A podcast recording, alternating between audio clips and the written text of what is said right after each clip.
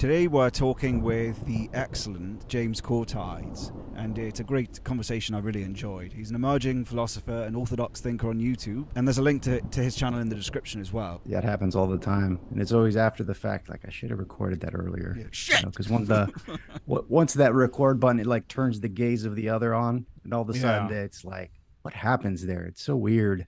Um, there's nobody else here but you and I, right? Or even Mm. making a, a, a video just into your camera in your room. There's something about the awareness that there's an observer there, the other, Mm. um, or it could be curious. Yeah. Is it I- fear of judgment? Is it fear of being seen? Fear of looking stupid? You know, it's it's interesting. Maybe it's even a, uh, in a Heideggerian sense, an extended cognition. Maybe there is just a Mhm. recognition of this, because it is. It's larger than you. The openness is larger than you. It goes into your. It goes into your house. It goes into your room, and it just. There's something about it that knows, though. I understand exactly what you're saying. Is it turns on? Yeah. There's a, and you doesn't matter how much you say it to yourself with your modern will, your modernist sub subject will, and say, "Oh no, I'm just in the room." But no, it knows. It's almost like it knows into the future. It knows Yeah. as a well, it's a projection, isn't it? But it's not. A, Mhm. it's not a projection of. Um, it's not a projection of your will. You're not saying it. It's just. It just knows. The Yeah. o- you know, I like the notion of of the Mhm. clearing there, right? Because the clearing expands from your local environment, your home, to through the internet, right? You know, to the kind of uh, you know the globe in a sense, and it's it seems like it's a a, a neurosis about uh, judging yourself from the future. I like that, right? Because I Mm. don't like listening to myself or listening to old videos, and I don't know why, and I, I hear a lot of people say that it's like you're your biggest critic, right? Mm. So it's like you know uh, you're you're definitely projecting this this feedback loop that uh, you know it's, it's just an interesting artifact of being human. It's, it's it's kind of it's kind of weird. It's weird to be a human, isn't it? Mm. it's weird to be the Just, uh, openness. it's weird to be the openness. yeah, Uh, it's uh, a strange uh, strange place we're in, uh, Mm. especially now. yes, especially with it extending far beyond you, as as it pulls you out of the village. I even notice it. Like a lot of my work is trying to reground, try to see that you can still kind of see the patterns or, or build a village in a way. Even if you're disconnected, you can still build an archipelago, an internet archipelago, or a village.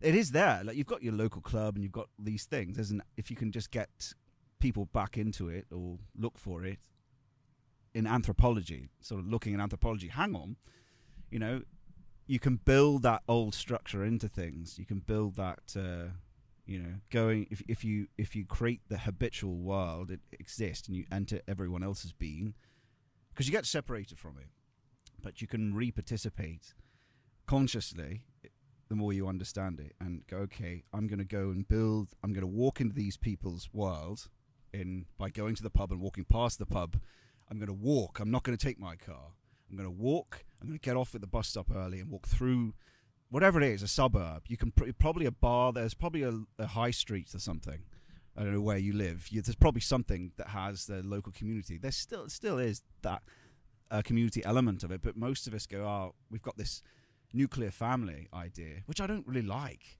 You know, everyone's prom- always promoting this idea of the nuclear family. Well, hang on, hmm it's it's more than just the unit, isn't it? Mhm. We lost the village. We've, we've that's what we've walked away from, and we've become because people rely on that as the traditional thing, but it really isn't. The thing that really bound us together is that wider spirit, that you know, that uh, that village, and then outward, even to the country, the language.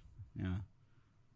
Yeah, I, I think that uh, it's an interesting thing to bring up uh, the nuclear family, right? I think it's we've been stripped down to the most fundamental unit of collective organization, which is the family, right? We were previously more embedded in a, a landscape of meaning, the village, uh, or even a nation, right? And then you know, God, when people could actually believe in God, and that meant something, and their uh, life was ordered and made better by this this understanding. But now, you know, belief in God has become you know ridiculed now for for old you know folk superstitious people and the belief in a nation now is is fascist and uh, nationalist we can't do that anymore and towns are all just repeating they're the same thing strip mall at least here where i'm at strip mall just uh, no identity right so then you have the family unit which is like the cell it's like the last piece that you have of some sense of meaningful organization to surround yourself around um, and we see that the, there's a an attack on the nuclear family now. Uh, you know, there's an attack on the nuclear family. This kind of came to me today when I was was thinking through this video. Right, it's it's attacking the nuclear family is like a it's like splitting the nuclear atom. Right, the energy that you're going to release. Right, you've already you've already extricated us from all of these uh, higher orders of of organization and meaning making. Now you're going to try to do it at the familial level. Why? Why, is that happening? You know, and uh, I don't know where um, where you you hail from, but I'm um, here in Florida, right, in the United States, and my family um, for you know, time immemorial was from Greece. My my parents moved here when um, my, my, my mom was pregnant. Yeah, so that, but I've never. Well, you're American, like, but but go on. Well, sorry. no, I mean I I'm Greek American, right? My fondest memories by far of childhood, even currently, is going back to Greece to the village and being with friends and and grandparents there my most cherished memories, right? And um, you know, and it's it's it's weird to think wh- why we feel so uprooted and alienated. At least here in the United States, this isn't a good example, right? My ancestors have always been embedded within the context of of their family and their um, and their lineage, right? No matter if they're going through uh, persecution from the Turks or whatever it may be, right? We were from a place and a time with a structure and, and a past that was there to support this. It was a ground that we could at least uh, we could sit on to deal with our problems of day to day. All of a sudden, my parents, you know, they had to, you know, people moved from Greece to the United States. They both didn't know the language, came here, started restaurants in the restaurant business, full cliche, right?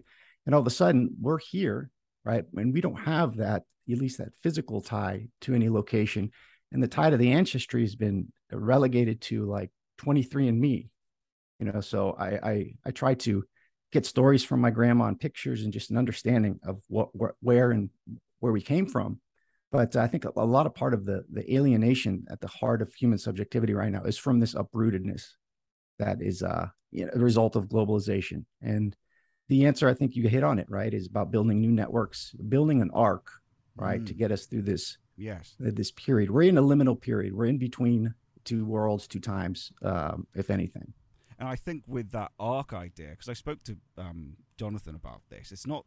It's more than just that. Uh, there's room in the arc for other things other than animals, and those other things are hyper agencies, and one of them is the hyper agency of Greece, the hyper agency mm-hmm. of England, and the, which I call the King Spirit, the hyper agency of these this this Geist, which is has been denied, but there's room in there, as we know, that in the if you look at an English village, you can see on the outside of the village is the the Green Man.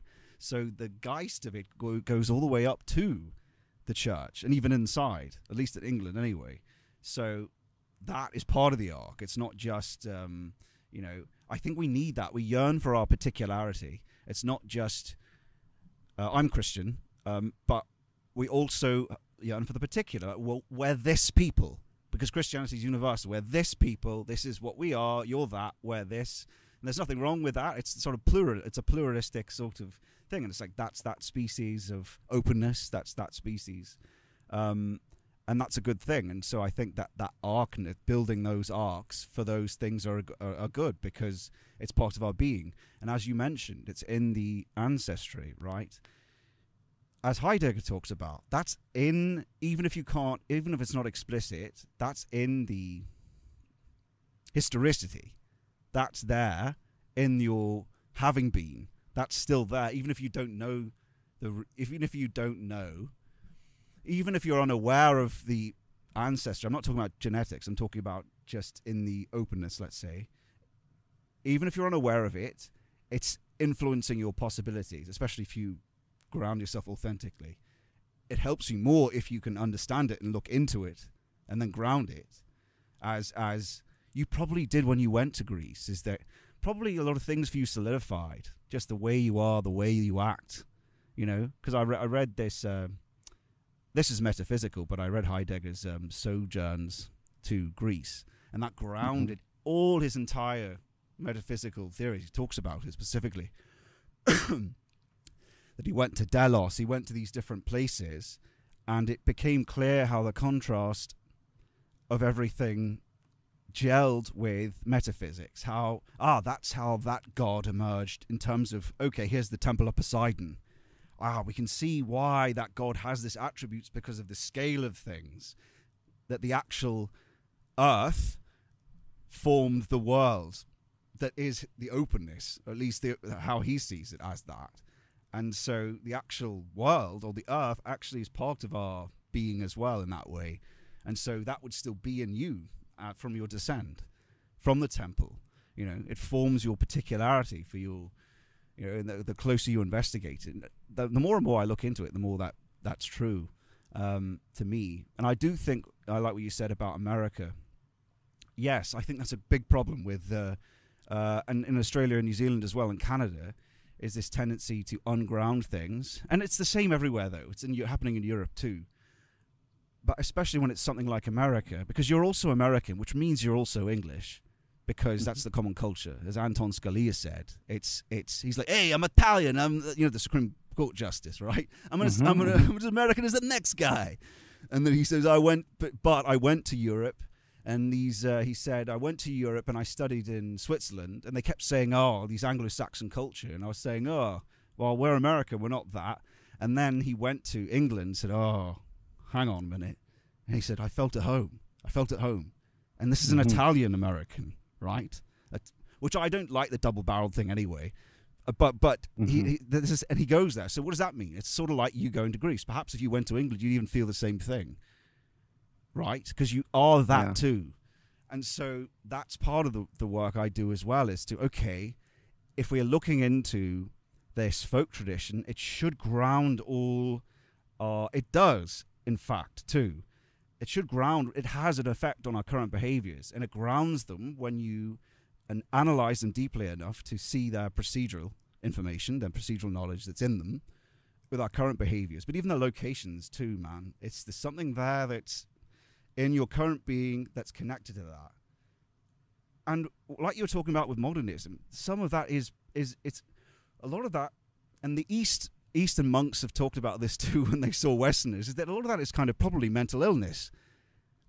Even just our modernistic behavior that we think isn't mental illness may kind of be mental illness. You know, the the obsession with with competitive, individualistic, the one will, right? This idea of the because that is in a way kind of Cartesian. This, uh, especially even talking about the nation in terms of a will, because that's individual, right? When mm-hmm. it is more of a wider thing, it's about the possibilities that unfold. It's, it is a being, but it's not. That's why Rousseau was such an idiot. Well, not an idiot. He was, was a smart guy, but anyway, I just I explored a lot of things there. well, let's, let's uh, double double click on Rousseau a bit, right? Because uh, he meant well. Let's say. Yeah. I don't know. Um, and the whole idea there, I think we the things that we are seeing manifest in our world today are fundamentally rooted in Rousseau and and this idea that man is free.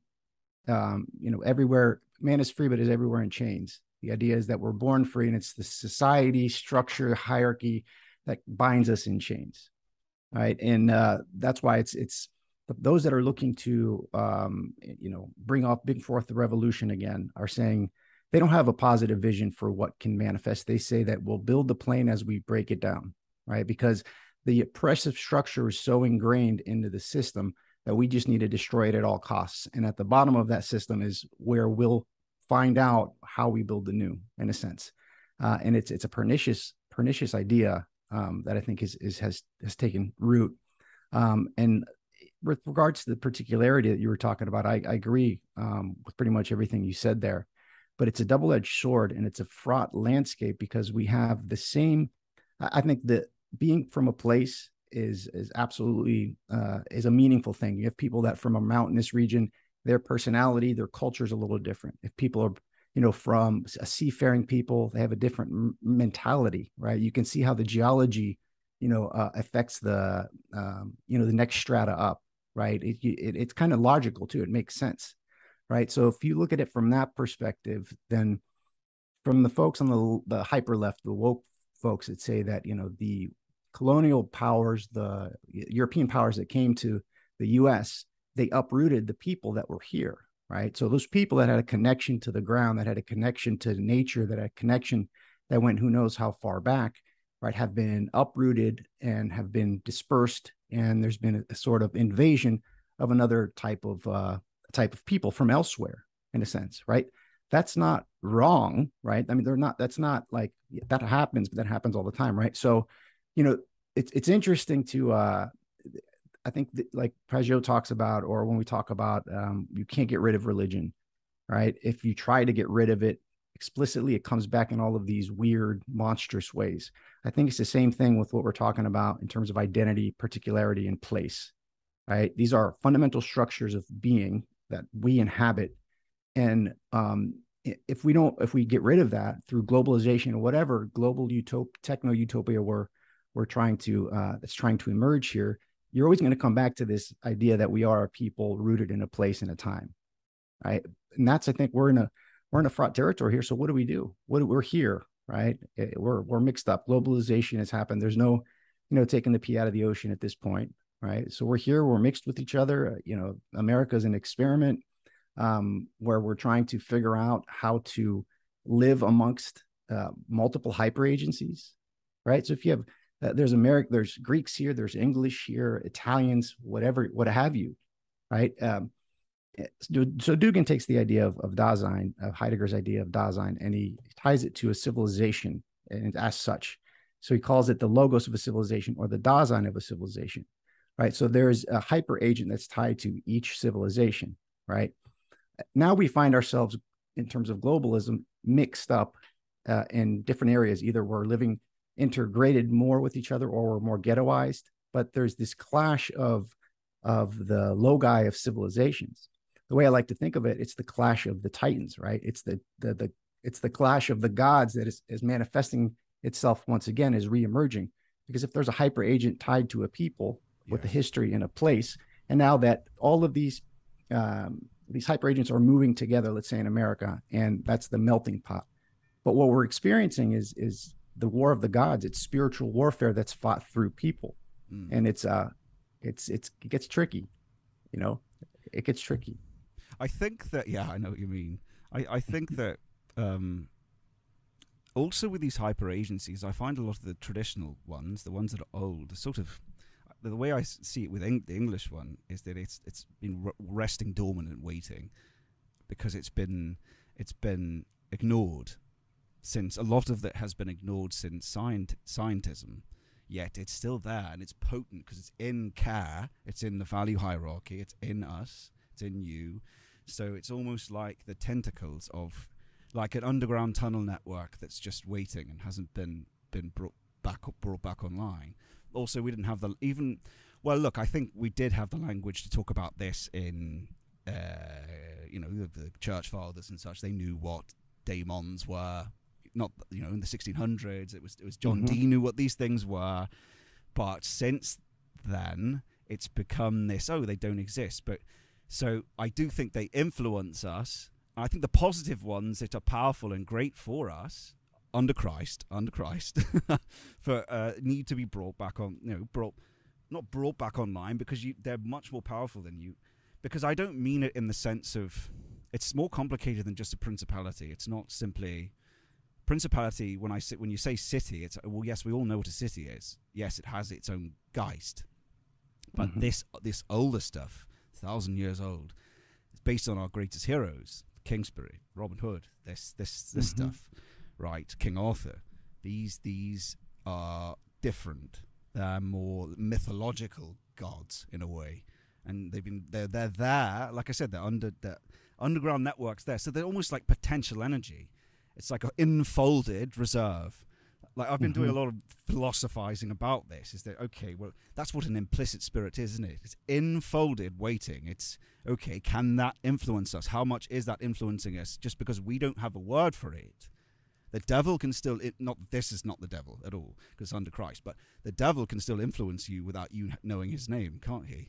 So okay, there is some effect there, but its potential is great. Now, what you as to what you were saying, you were saying yes, we're all split up.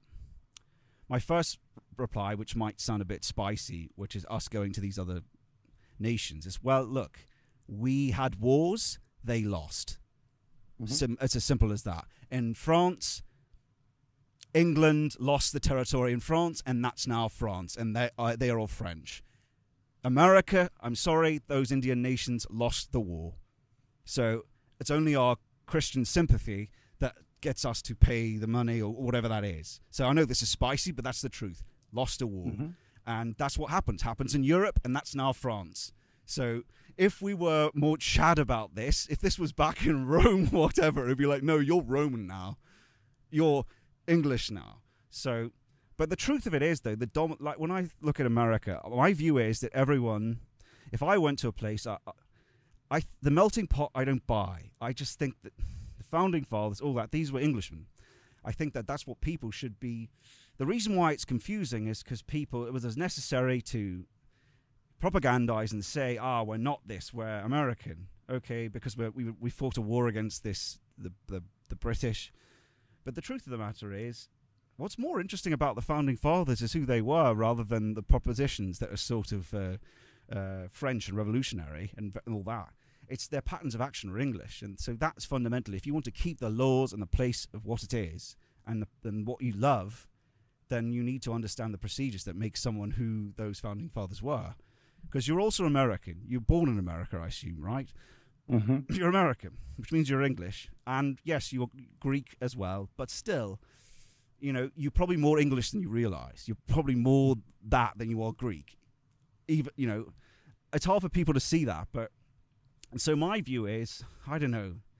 There's probably no saving the bacon anyway. So it's all sort of we're playing fantasy football where you have football players, you know, in a way but mm-hmm. really, if if America w- would understand that better and ground themselves in that, it should ground all the sense of identity. It's like, oh, this is where we came from. Make a pilgrimage to England. Make a pilgrimage. They used to do this. They used to make a pilgrimage. There's a book called Americans' uh, Pilgrimage to England, which has all the locations where all the people came from, and you can see their way of being. See George Washington. Mm-hmm. Ah, that's where he came from. The North. He came from. Uh, uh, he came from, uh, uh, yeah, I think it's uh, Durham. I did a video about this. I can't remember exactly where it was, but it's in the north. And you can see that in his way of being, how he is, and how he's not a lofty proposition. He's not a lofty philosopher like Jefferson, but he's sort of a farmer. He's a simple guy. But yeah, as as a as a, I won't uh, go into too much detail about that, but just as a reply to what you were saying, yeah, it's, if I would ground it in that, really, because and even like when you look at Quebec, when I see Pageau, I think, well, that's a Frenchman, isn't it? you know, mm-hmm. he even says he's not Canadian, right? Okay. Mm-hmm.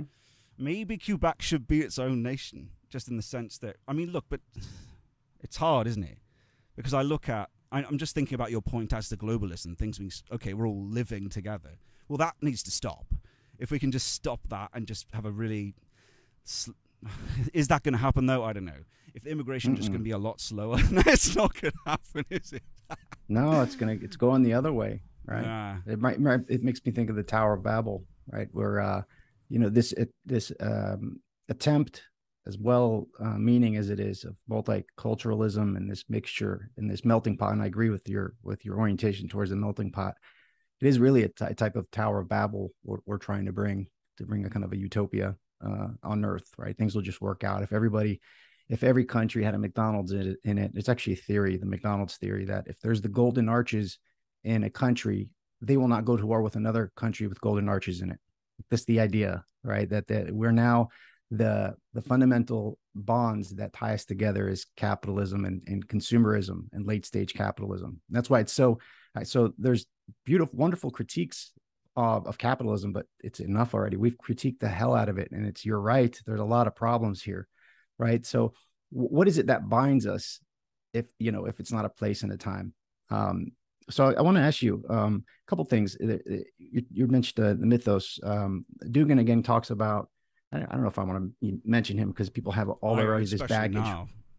yeah, what I mean when I say him, I'm talking about the philosopher yes. completely. Yeah. Like he's, you know, um, and I'm not, you know, against anything else, but I'm just saying the guy's a profound philosopher, probably one of the greatest living philosophers alive. I, would say bar none. Um, he's written so many deep books on Heidegger, and you know he writes specifically on this topic of the Dasein of civilization, the logos of civilization. He's wrote multiple books on each particular civilization. He has the logos of uh, of, um, of, of America, the logos of Russia. He goes through all of these these uh, deep uh, dives into using a Heideggerian perspective uh, if to the logos of these different logi of these different civilizations.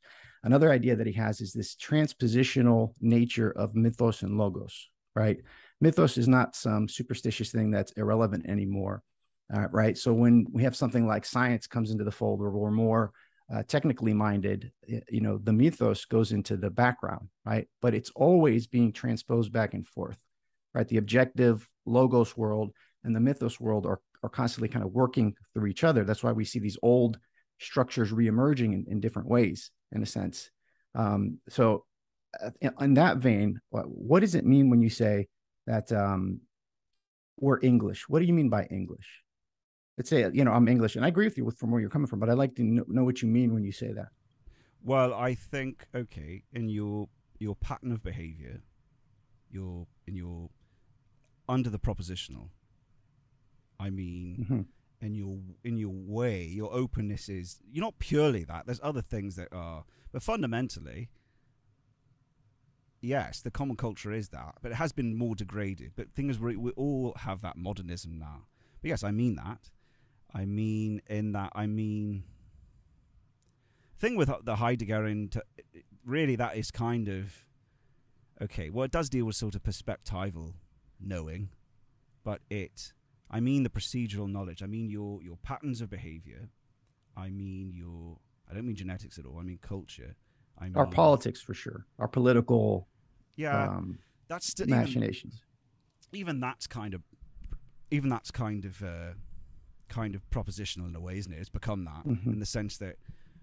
But okay, well, look, there's some there's some signs. One's common law, right? Mm-hmm. That's that show that's only in America in in the Anglosphere countries does this. What common law is really is at its base level, it's become not this. It's a moral, it's a moral impulsion.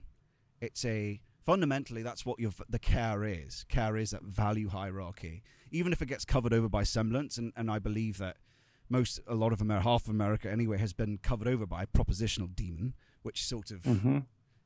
Uh, disturbs care, disturbs what's underneath. But um, common law is that it's it's there was a Moses in every culture, but it comes from a moral impulsion, right? And so, what common law really is is that it's it's a it's a procedure for rendering that which is an unwritten law between us all about how we are to behave with each other. Mm-hmm. And so that's different to Roman law. That Roman law is from on high.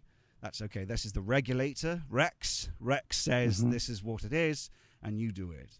Whereas this is sort of, it's kind of represented in the in the um, in the Old English word kinning, which is king. King means kinning, as in as in son of the kin really. Mm-hmm.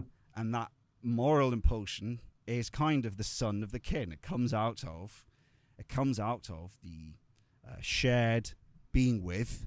Comes out of the uh, uh, the unwritten way of being, the unwritten rules and laws between all of us, and then it's rendered into a proposition by this, and then that is generalized out to, and so that ends up being now. It, yes, it's been corrupted because the people have uh, are possessed by a proposition, and they they they build a crappy precedent on a bad, uh, you know, because they want to corrupt the precedent, right? But in terms of when you mm-hmm. go all the mm-hmm. way back, though, that's what I mean. It's underneath.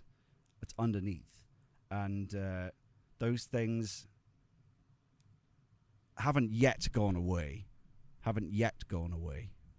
So I would say, but you know, it takes a few generations to assimilate into. Plus, mm-hmm. because there hasn't been great effort to have that assimilation, so not every you have these ghettos, right? You have communities that haven't that don't fully assimilate into American American culture or into into this, uh, and because there has been this separation, has been this idea of everyone saying, "No, we're this," but is it that much different? Not really. Um, I also with Dugin, I, I'm slightly suspicious of Dugin when it comes to England because I know he really hates I even I noticed on his Noomakhia, you know, Noomakhia, War of the Mind, mm-hmm. is that he attributes a logos to everyone but England. It's hmm. the chap the chapter headings. I haven't read the chapter because it's in Russian, but the chapter mm-hmm. headings, log, French logos, this logos, ah. And I think that's look. I know I, I you know he's a, he's a philosopher, a great philosopher, and all that. I don't dispute that. But I, I think he does definitely have a bias when it comes to ah they're the empiricists they're this they're just the non-logos they're the Mhm. you know I haven't read the chapter on it but I know what it's going to say but I you know I I'm the greatest resistance to that neoliberalism comes from England itself even though Hmm. there are neoliberals in England like naturally our spirit is actually more traditional and conservative Mhm. and think about it we still have a king even though Mhm. it's been corrupted or whatnot by this by the parasite that sort of neoliberal parasite and modernism all these other places don't though so what does that mean it means that in this people they have this this potential that's that's been waiting so um I mean, in England, I mean, the English was the most successful and benevolent empire in the history of, of the world, right? It had its problems, right? We hyper focus on the problems of colonialism or whatever it may be, but um, where, and the problems of slavery, right? That's a very uh, up to date kind of issue at hand, right? But I, today at work, I was was talking with some friends and bringing up um, the idea of slavery, and, and they're on the left hardcore, and I said, "Where did slavery end?" Like, what do you mean? Well, slavery is just the way the world has been forever, right? The Greeks were enslaved to the Turks for 400 years, just until 1830, right? Should I have animus towards my Turkish brothers and sisters now? Maybe. I don't, though. I don't, think so, right? So the question is, where did slavery come to an end, at least on the global scale, right? England and the United States, mm, mm, right? 100% And that, yeah. that's true, right? yes, the it was actually the the real the real thing. A, a lot of these European countries said, "Oh, we're ending slavery in law," but we paid for it in the sense that the Royal Navy ended slavery. That's who particularly did it by blowing up all the boats that would try slavery, right? And that's not even the payments that were only just paid off in 2016, mind you, which was paid for just to buy back all the slaves from the people and to to to fix all that part of it. So there was another debt that was paid, whatever. And and people forget on the point of slavery is that uh, all the Africans were they were the sla- slavers, they were the people bloody selling them and enslaving each other and then selling them off to the Arabs and to all these different people, right? And people Mhm. forget it was that the way was that white slavery was, yeah, was the currency of the world. yeah. forever you know so uh, so why is um you know this the attack is uh, is on this the english american kind of uh founding documents and founding fathers now because of slavery when it's this weird thing right because slavery ended in these cultures and at the same time these cultures are looked at as being the uh, colonial cultures that are displacing and uprooting you know the world in its entirety is expanding and and uh, and using up all of the resources you know to feed up upwards to the rich and that's where the, the capitalism piece comes in. Um, and um, where, where does this where does this come from this this hyper critique uh, and I think it has to do I guess the similar question is where does this parasite where does this corruption came right? The most benevolent empire in history of the world that we know of where does this corruption come from that ultimately gets to the heart of every institution, whether it's religious or or cultural or political, whatever it may be. What, what in, do you think uh, socialism, communism, will that corruption at the heart of at the at the center of the human heart will go away? Like, where is this? What's the origins Well, of this? I mean, I call it the scapegoat parasite, the scapegoater, sort of Girardian, you know, because that fundamentally, that's just from thinking about it a lot. I thought that's what this fundamentally is. That's why it is the devil, Mhm. because it's Yeah. it's all it's just blaming. When you look at it deeper down, it's not communism, it's not this, it's not that. Deep, deeper, deeper, deeper. Oh, what what are they doing? It's a scapegoating. It's a non-taking of your own responsibility. It's not bearing the cross. It's ah, it's you're to blame. You're to Mhm. blame. Right? It's a railing against the world. It's the scapegoat. It's scapegoat parasite. Everything that's about that, right? And that's why it wins so easily, because it just Mhm. goes from person to person. And that's all communism is. That's what Lenin did. He Mhm. went around and scapegoat and, and rose up this resentment and oh, they're to blame, right? And so the Mhm. devil, the devil got to them. That's what that's that's fundamentally what's underneath it, right? And think about it. If you're watching skeptical that it's the devil, think about it. Think it down to its bottom. Ah, what is this fundamentally? It's the scapegoater. It's the scapegoating of something. Fundamentally of, of the person onto something else, and that's where it breeds the resentment and that's the thing that's taken advantage of. And I suppose the people that um, the people that perpetuate whatever these things are, it's that's will to power. That's a that's a so they'll use any type of resentment they can to try take power of whatever. And you know, of course, that's in the interest of some elites, I suppose, to perpetuate certain conflicts. But I don't think there's any top-down conspiracy other than that wider Davos, you know. So they'll they'll they'll spur on certain certain uh, conflicts, but that's always good. They were always going to be there anyway. Um, but fundamentally, it's the it's the scapegoat. I think. Well, what do you think? What's what do you think of that? Your own question.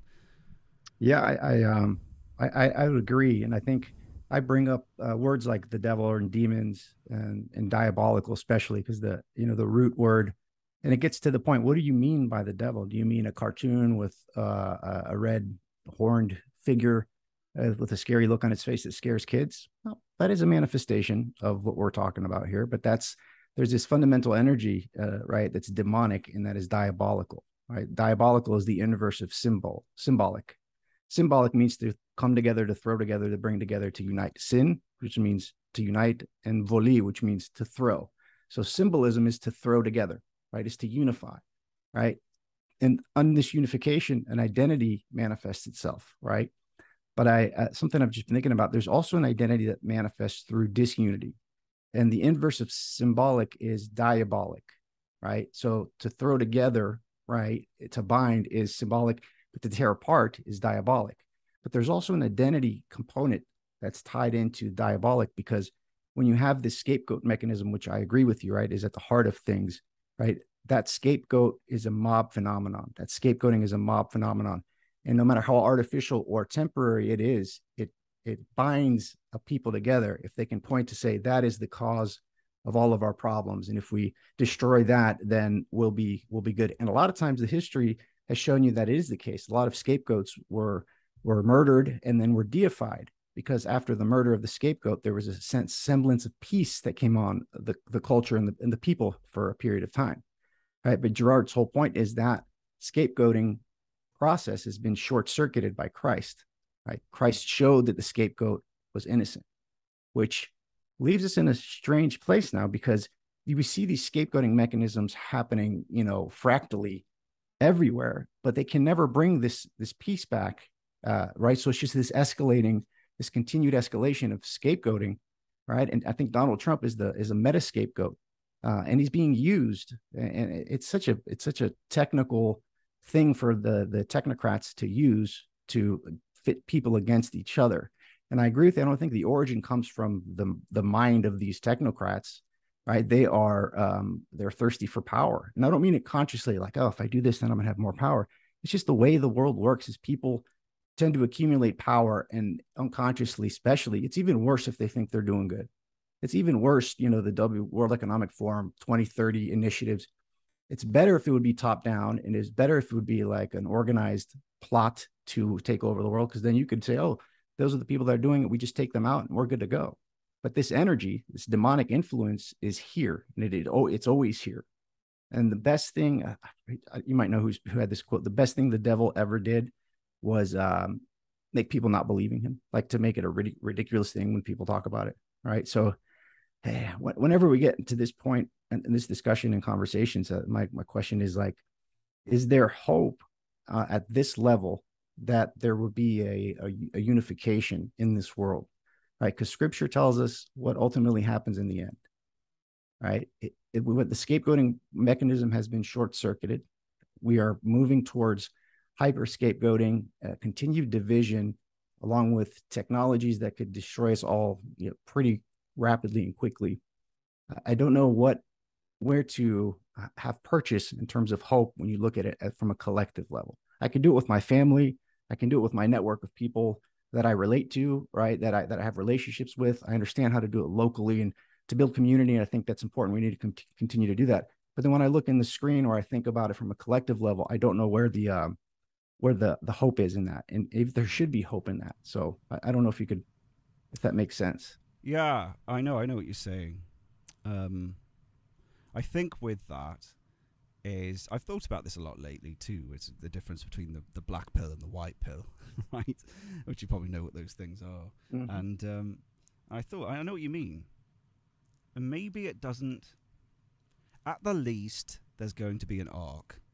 At the least, there's going to be an arc. So you might as well build it under the presumption that whatever it is is possible.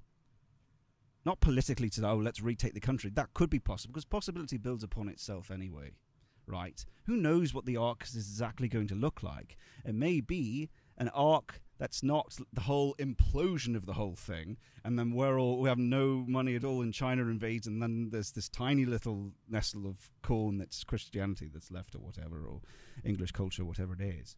It might be quicker than that. It might be smaller than that. Um, but even so, I know it looks apocalyptic with it, with technology and everything, but I just think you build it anyway, and you work towards it and build a robust parallel thing, parallel economy, whatever it is, as best Mhm. you can, and see what happens. right? I, Yeah. I, I I don't know who because you can't use.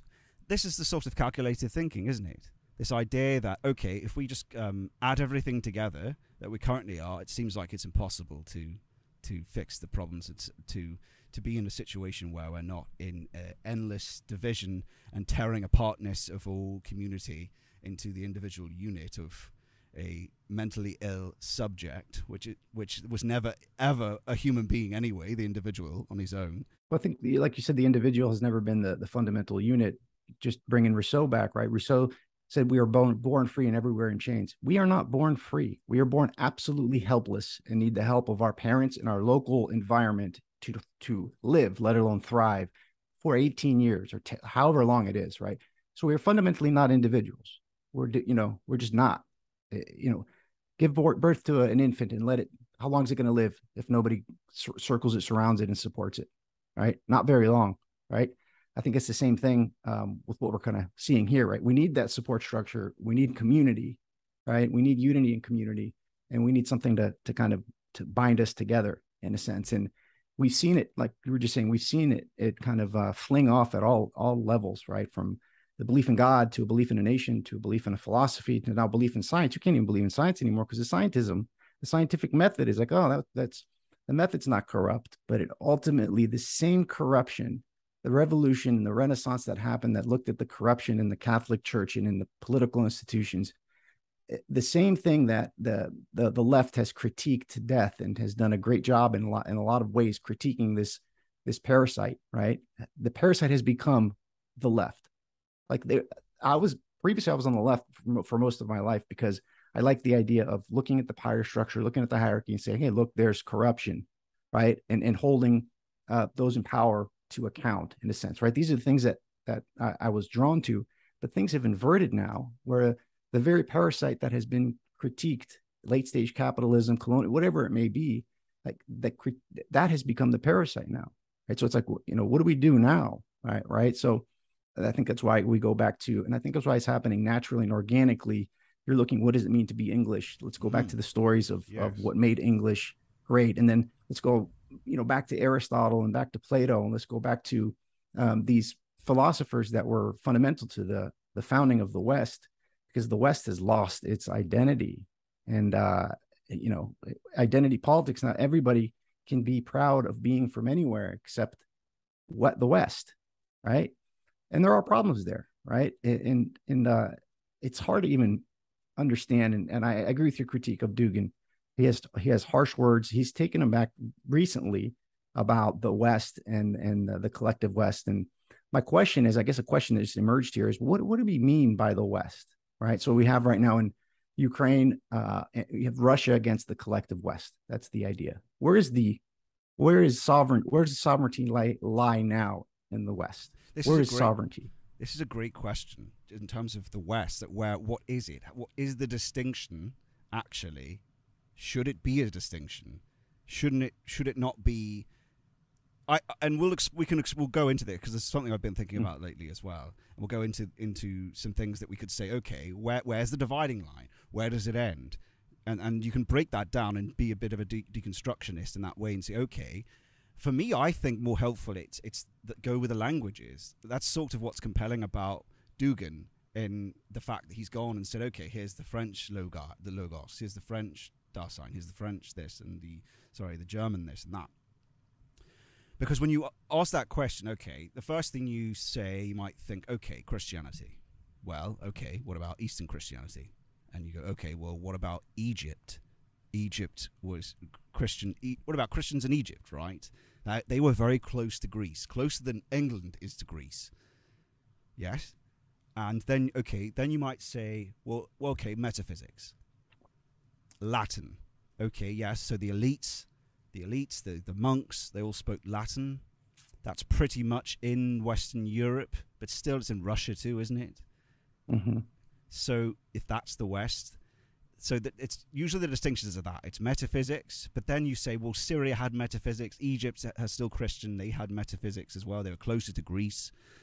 Mm-hmm. Um, but then you might say, well, okay, um, they've been taken over by Islam, so perhaps you can't really call them West anymore. Well, well Mhm. okay, still monotheistic. What about Lithuania? Lithuania was pagan up until the 1600s, right? That's Western.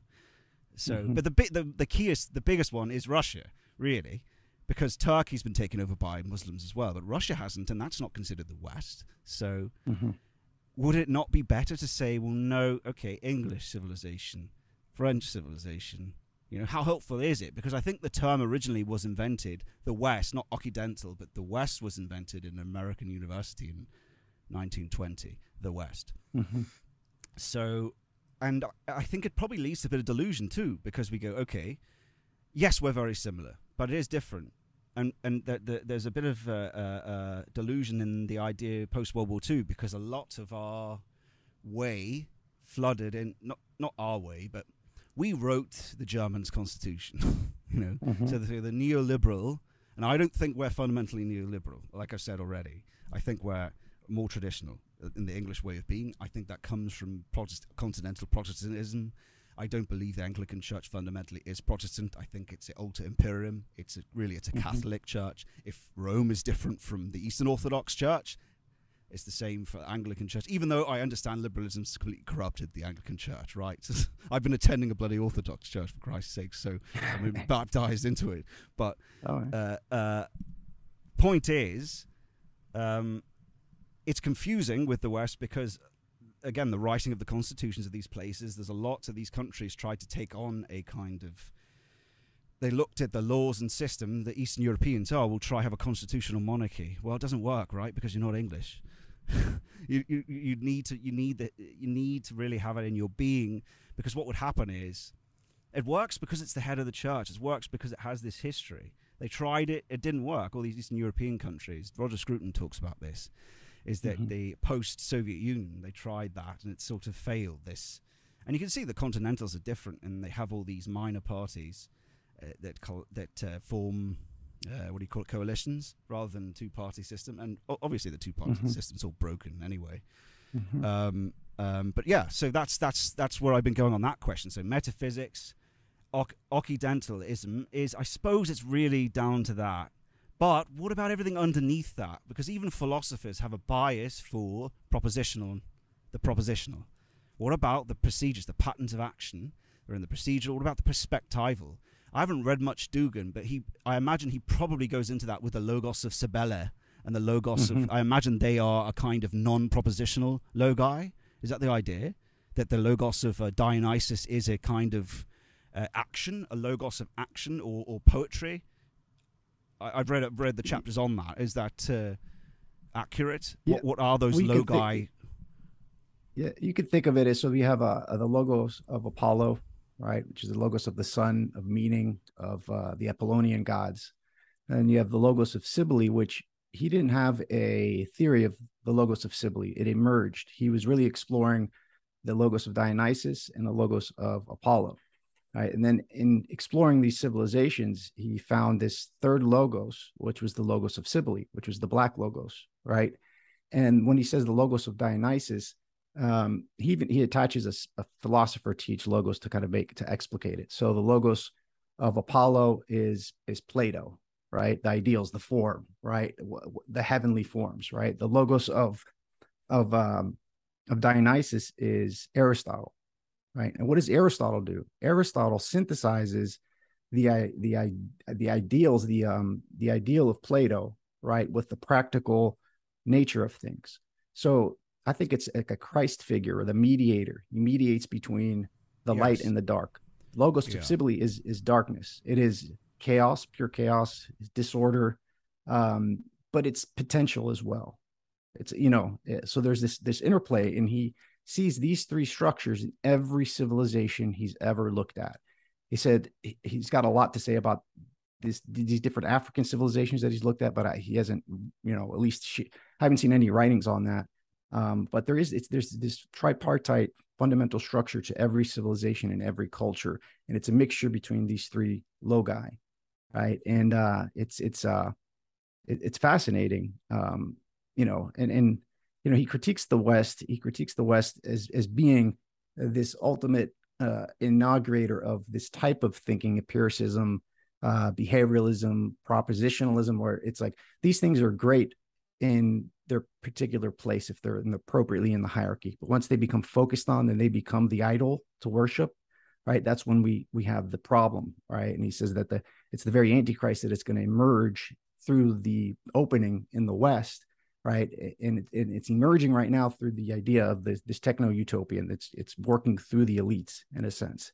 So when we talk about the question of what it, what is the West, right? Who is it that's making the decisions? Because right? there's a decision that's being made and is coordinated amongst Canada, the United States, England, you know, um, Australia, New Zealand, right? Who is making that decision? And I, I don't know the, the answer to that, um, but it's um, you know, it's it's it's it's a strange thing because there's no way you're to point to where the corruption is. Back if you had a king and the king became corrupt, people would usurp and overthrow the king. We're in a situation now where we have king. a exactly. Yeah. Well, now we have a Medusa. Now we have this this yes uh, this um um what's the word I'm looking for? This Hydra, where uh, it's just everything's ambiguous. And uh, now that we, we're living in a post truth world, at least from the major media perspective, and this is something that I wanted to double click a bit with your background here.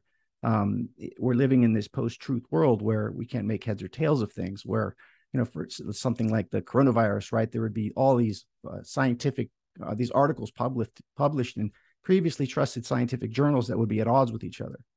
And whatever your particular position was, you could find very valid scientific reasoning and, and conclusions that you could share with your friends in stupid text threads. Oh, look at this. Ivermectin works. Like, no, no, it doesn't. Here's my.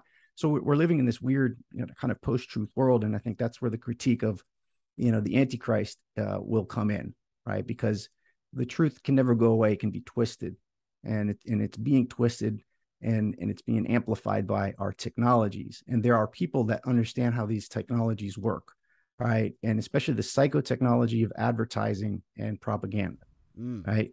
And i know you you you had a background working in advertising right? Mm, mm. so how how did that appear to you? Were you aware of this type of uh you know the um, um what was freud's uh, nephew uh bernays right uh, bernays brought you know modern propaganda to the United States mm. from Austria, and we actually we actually had the the Department of War. He changed it to the Department of Defense. Right, this whole you know Orwellian uh, double speak in a sense, coupled with uh, digital media technologies and the psychotechnology of propaganda uh, and and the propagating of ideas and how that works. Did you experience that? What was that like in, in terms of working in the, the field that you emerged out of, the advertising agency?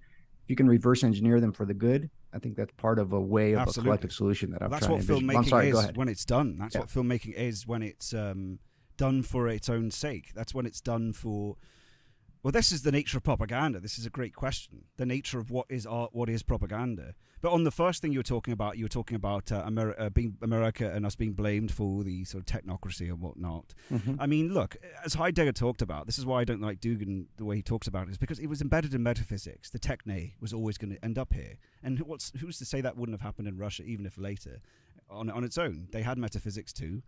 So. Mm-hmm. That's just the first thing on that. But in terms of um, okay, so that was coming anyway. You can't blame um, England for the Industrial Revolution. Okay, oh, it's where that's modernism is that. Well, hang on. Again, metaphysics. If it's embedded in metaphysics and in Cartesian dualism, that radical subject, then it's coming in France anyway. It's coming. It was coming anyway. So, mm-hmm. but as to yes, avatar. What's the difference between advertising? What's the difference between that? Okay. Well, look, a propaganda propaganda is a closing downness on it's enslaving the audience to your the idea that you want them to have.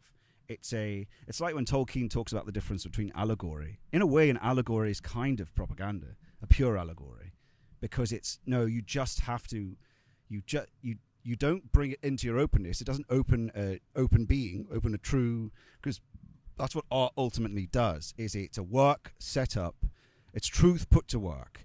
So a painting, whatever it is, truth truth as in raw being, as in fundamental ground of, of, of, of what this artist or poet has seen in the primordial logos, has seen it gather, and then has brought it into the secondary logos, the words, which should bring you, which is the work, which basically has that that truth in it, which is so that and the, the logos, let's say in a poem, that is the that is the the truth put into the work. That is the work or the words. And so when you read them again and really try to get behind them, behind those things, that's where the art is. That's where the demigod is. And so you think about a film, it's the same thing. That's why it helps to even think about a painting in terms of art like a film, because sorry, thinking about it, it's like a spring. It's like the art has a spring in it, which is the work. And and instead of like equipment, when you use equipment, it becomes invisible you don't mm-hmm. see it. It's utilitarian. But this type of work, when you look at it, presents itself. It unfolds to you, and that's that's opening to you. Uh, for the audience, again, thinking about a film, think about it temporally. Over time, you watch it, don't you? You watch it, it opens something to you over time. So its work is opening a world to you over time, which is this truth or primordial thing that the artist originally had. Now, if it's if it's true, if it's a not propaganda, if it's not uh, woke Lord of the Rings, then those true that true way of being that's in it will work for the person. Will work for the person when they imitate it. Let's say if it's a story, when they imitate mm-hmm. it, it will it it's because it's got real true being in it, right? Also, it has a higher fidelity. Truth has higher fidelity because those that way of being. Let's say, say I have take a, a an unfolded English way of being and put that into a film that's connected to the openness. That's connected to to what other Englishmen have in their openness, right? So that means that it has a higher fidelity to to to integrate and grab you. That's why so many people were compelled by Peterson.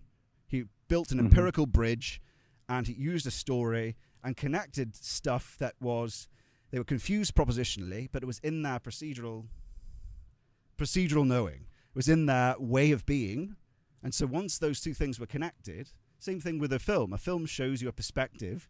If it's connected with that thing, it should grab you more. That's why it's compelling. So when people watch some of my videos, I break down Robin Hood and do that, right? Unpack it and compare it to their way of being.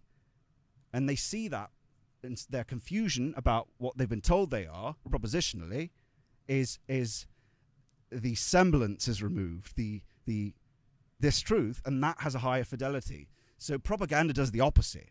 It's it's it's putting you into this one thing. You do th- that. This is exactly what it means. It's not connected. Well, it may. It might. It's it's an in order to, isn't it? Mm-hmm. It's a procedure yeah. for their outcome. So the whole work is a thing set up in order to you think this. So the whole yeah thing, instrumental. Yes, yeah, the whole instrumental. thing. Yeah. The whole thing's instrumental. I think the notion of uh, of um, Vervaeke's uh, idea of addiction being reciprocal closing, mm. right? And the overcoming of addiction is a reciprocal opening. That's what came to mind when you were talking about, and I think it's it's right on.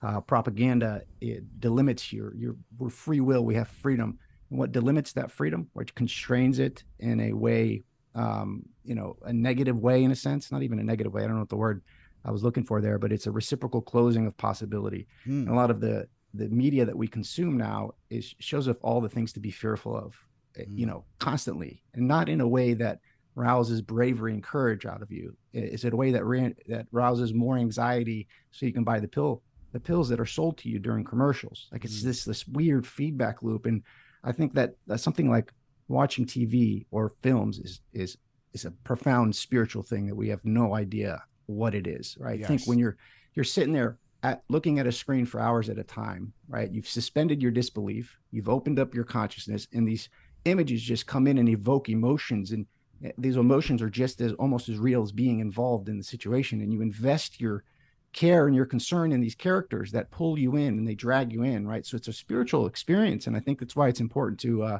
to look at it as such, mm-hmm. right? Mm-hmm. And we focus on the the uh, the hyper negativity of propaganda and, and, social media and these digital technologies that are are that are um, dissolving our bounds.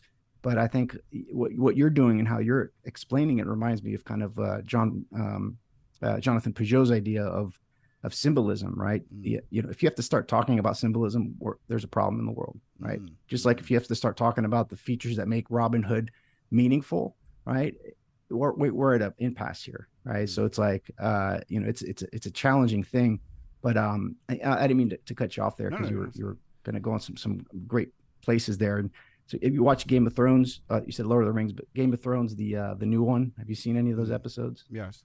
And it's it's I point this out all the time. My wife kind of gets annoyed that all of these stories that capture us are fundamental biblical stories, mm. right? And this story, the one that I see played out more than any, is the story of Cain and Abel. And the story of the new Game of Thrones is you have the the noble king who has power. He doesn't really want power. And you have the brother who's this evil brother who's chopping up people in the city in the first episode. So there's this fundamental tension, tension that's posed between brothers, between Cain and Abel.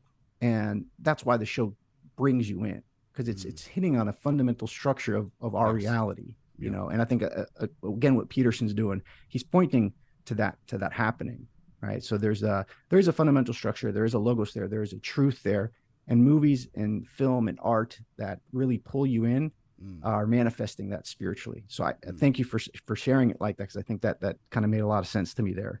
Um, but sorry, go ahead. I, I, often I know what you mean in terms of uh, I've had this uh, recently because I've cut myself off a lot from news. I've done always done mm-hmm. that. I've cut myself off from social media. I, I, remember I deleted it a long time ago. I remember when the transgender thing first happened.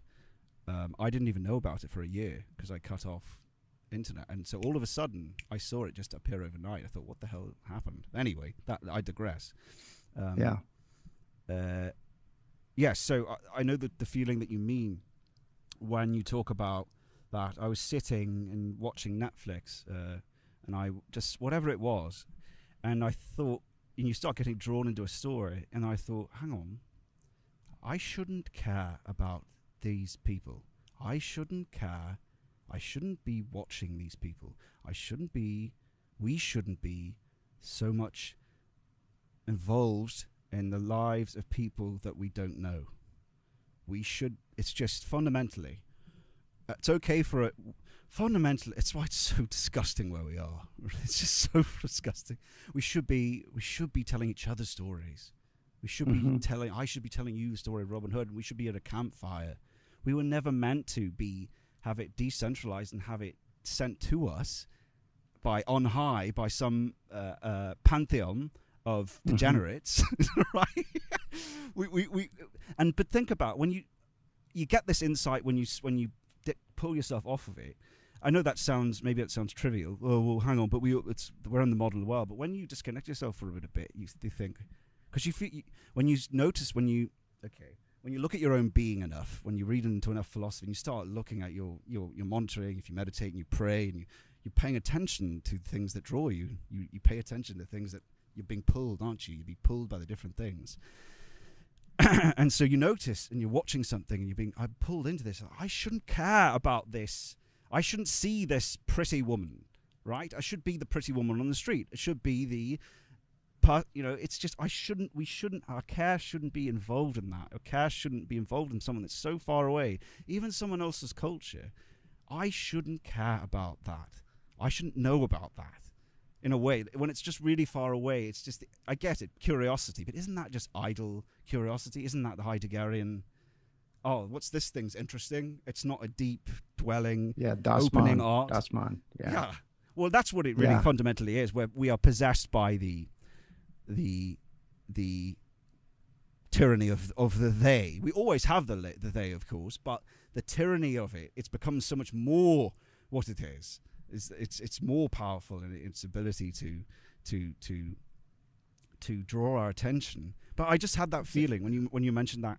I remembered that feeling that I felt that that we just shouldn't. I shouldn't care. I shouldn't be drawn. I shouldn't even be watching this person. That's worship, isn't it? In a way, mm-hmm. a good movie's fine. I mean, I often said is that uh, it'd be great if we didn't even know who these actors were. We shouldn't know who they are. It should be a different one. It should be, you know, it shouldn't know. It should be irrelevant. It should just be a story.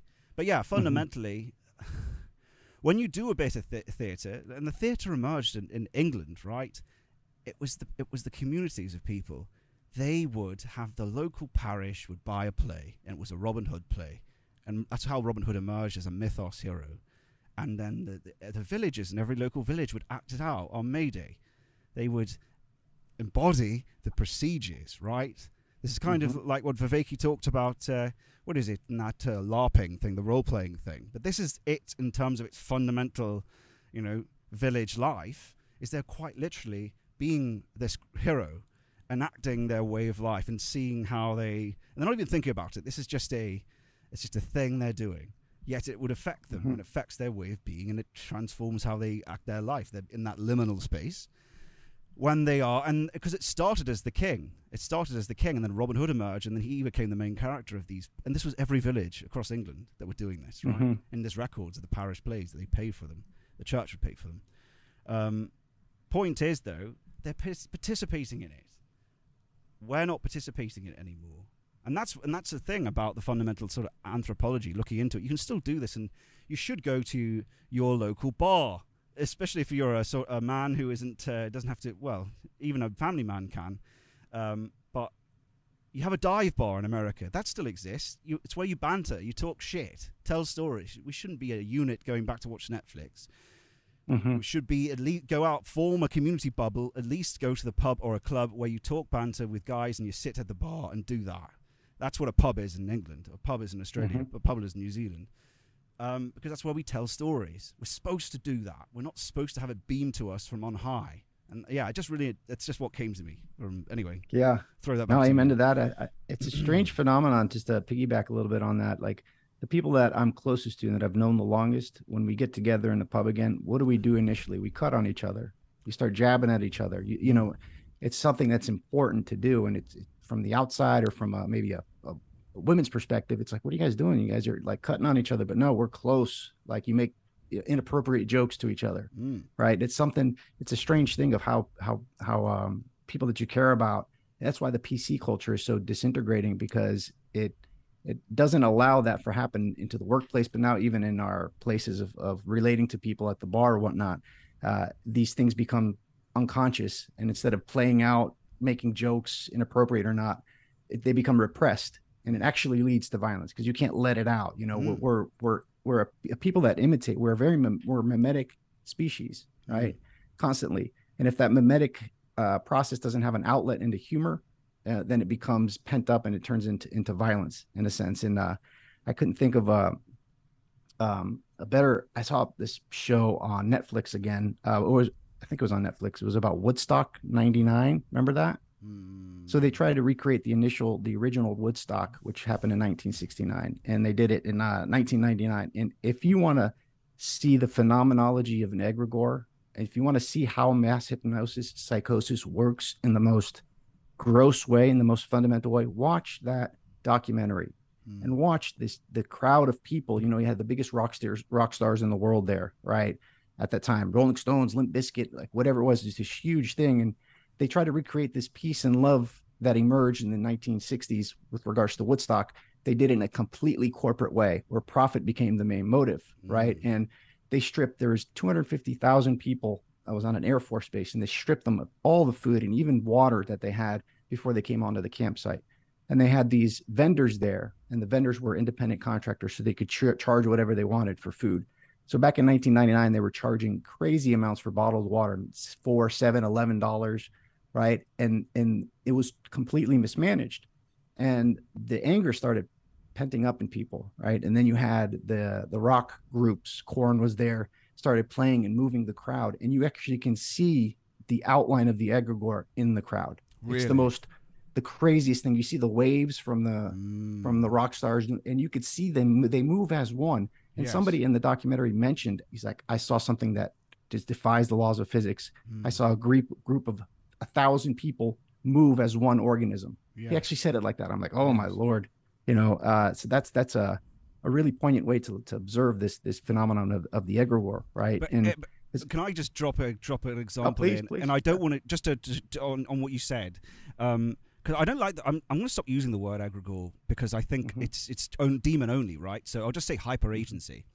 Mhm. And at the Liverpool Football Club back in the seventies, they they same thing would happen. If you look at the really old videos in nineteen twenties, and they would sing this song, is that you'll never walk alone, and they're at their game, and the way they move is the same. The way they move, it's like Mhm. a being. It's a being. It's really strange, and they killed it. They killed a beautiful positive egregore, which is this: you'll never walk alone. We're bound together in this community. Um, and that's what football is supposed to be. It's supposed to be that uh, that uh, localism, that local Mhm. uh, with their geist. And the point is, it was the same thing as you can observe it.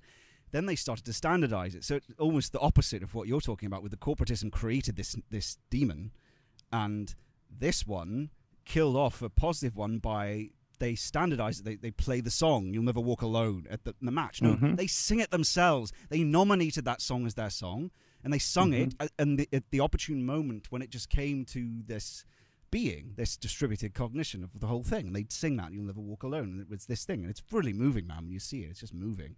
There's this whole being, this massive being, singing "You'll Never Walk Alone." It's you know that's this that's this, that's that's uh, that's Robin Hoodish in a way.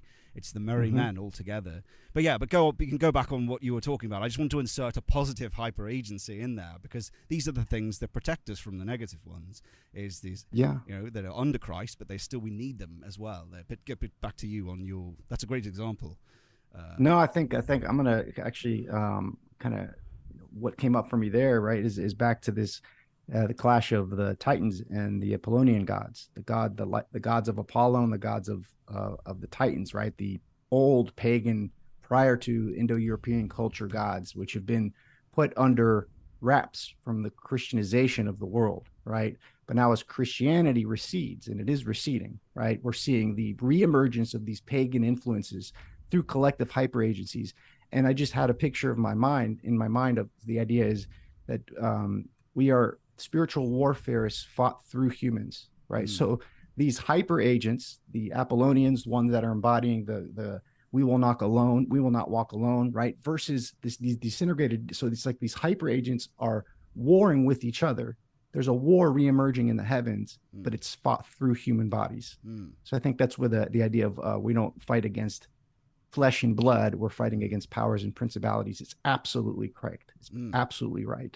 And it's important to not scapegoat someone or a group of people by understanding this is just important. I think that it's not the flesh and the blood, the person that we're fighting, right? It's the idea that's captured them, mm. right? Look what happened in the Nazi Germany is another great example of a of a hyperdemon, an egregore, right? You see you see Hitler making these speeches and the people are are transfixed, right? Mm, mm. So this is a psychotechnology, a collective psychotechnology, and I think it's something we need to reorient and and and um, reverse engineer through the digital media technologies that yes, are at hand here now. And that, And that's I, I don't know. I keep coming back to that. Yeah.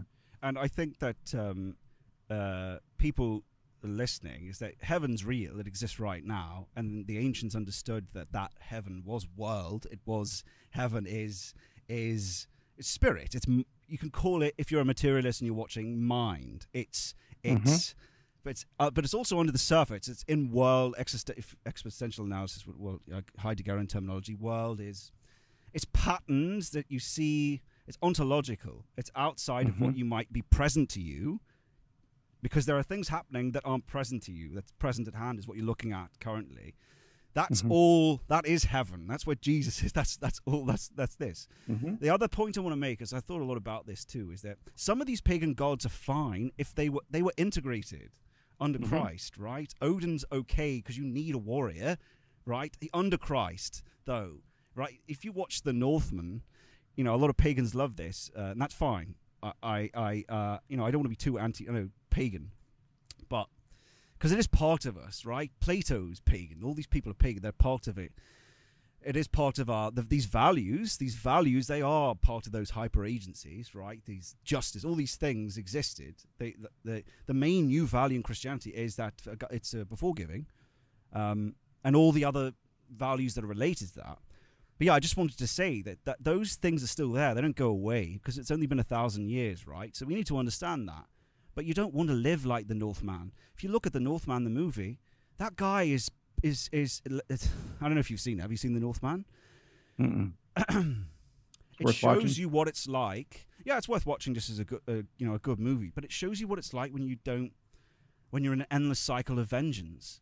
That's mm-hmm. how everyone will be living their life if there's no because what what's fundamental to the West being also being is the Christian element of you can let go of these things because you have you're forgiven.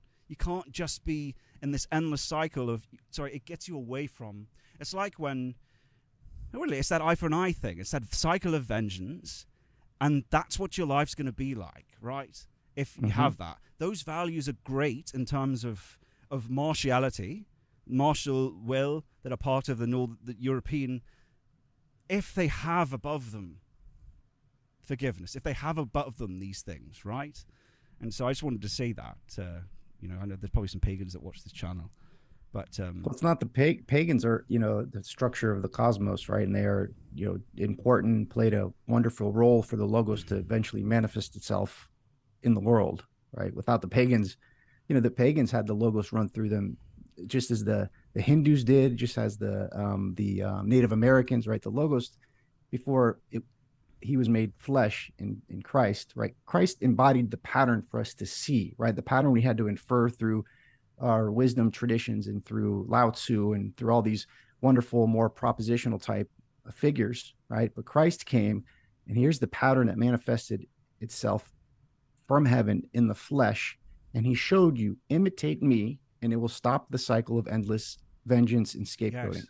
If you imitate anybody else, anyone else, right? It, ultimately, you can imitate ultimately, whomever, right? You it's, definitely it's should in to make certain situations, but yeah, yeah. But if you, you if you're not appropriately oriented towards Christ, and I know that that sounds like exclusion exclusionary, right? If you're not properly oriented to the highest ideal, then you're going to make what you're imitating an idol, and you're going to develop a rivalry between the people that are imitating yes. each other and that rivalry, if it's collective and intense enough, will lead to destruction. Right? Christ said, "Hey, follow me, right, and and uh, imitate me." And this was, I think, Girard's point. And in doing so, uh, you will, you know, you don't fix your gaze to the crowd because you'll be pulled in. Right? Think of that in terms of digital digital media. Right? We're constantly fixed you know, collectively. I mean, me and you, but, but me and you to to an extent. Yeah, right? We're fixed on the television, the news, right? This constant diet of of disinformation, of hyperinformation without knowledge or wisdom, right?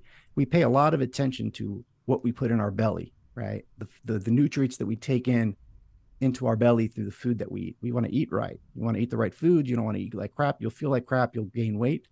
We don't. It's the same as above, so below. The same thing we do when we take in images, right? We're taking images into our nervous system, and that's informing us just like we eat food into our gastrointestinal system and it's informing our bodies.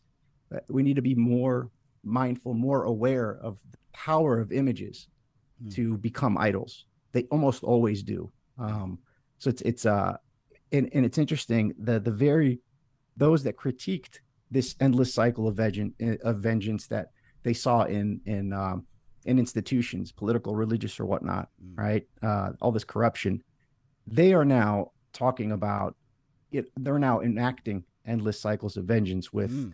you know uh, struggle sessions and all this stuff that happens that we see from these cultural revolutions that happen in China now that's happening in America as well it is the very thing that is being critiqued is now emerged as the organizing principle mm. uh, and it's almost impossible to articulate this to someone well-meaning person good mm. person good heart i have this friends and family members but they're taken over by this mind virus. They're taken over by this, mm. this these images that are so ingrained. It's it's it's very hard to get to kind of get through to them. Um, yes. And you know, I myself, we're all in some kind of uh, some kind of trance, right? We're all in some kind of hypnosis, right? More to more to more or less extent.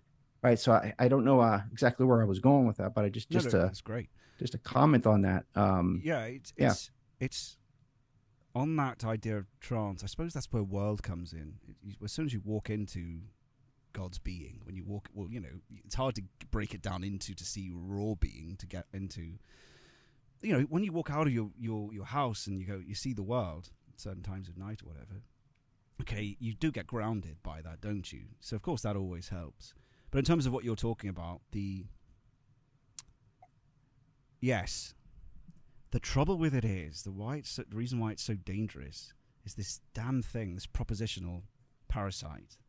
This its tendrils go into our actually useful care, uh, useful value hierarchy, and they game Mhm. them. Let's say if I rendered it as a, into a proposition, an Englishman must always overcome tyranny. Let's just say that's a propositional description of a behavioural tendency of okay. So when you're tyrannized, it's, it's in our nature to do that.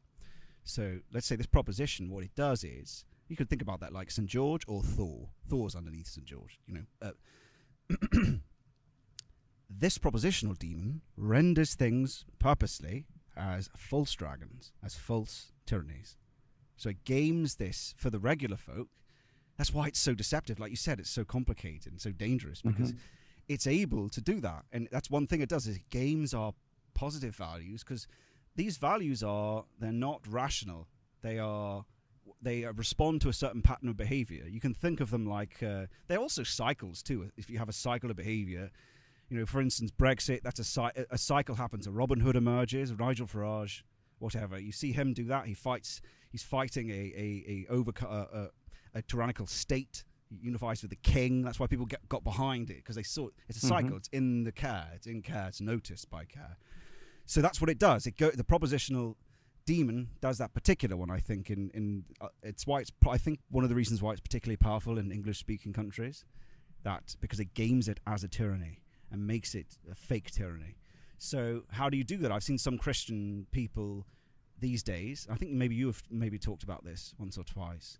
Is preparing Christians and saying these are the values they're going to make it look like. They're going to make it look like charity. They're going to make it look like this. Don't be drawn in by them faking your value, by them faking this Mhm. thing that will draw you this image, this cycle, because that's what they do, right?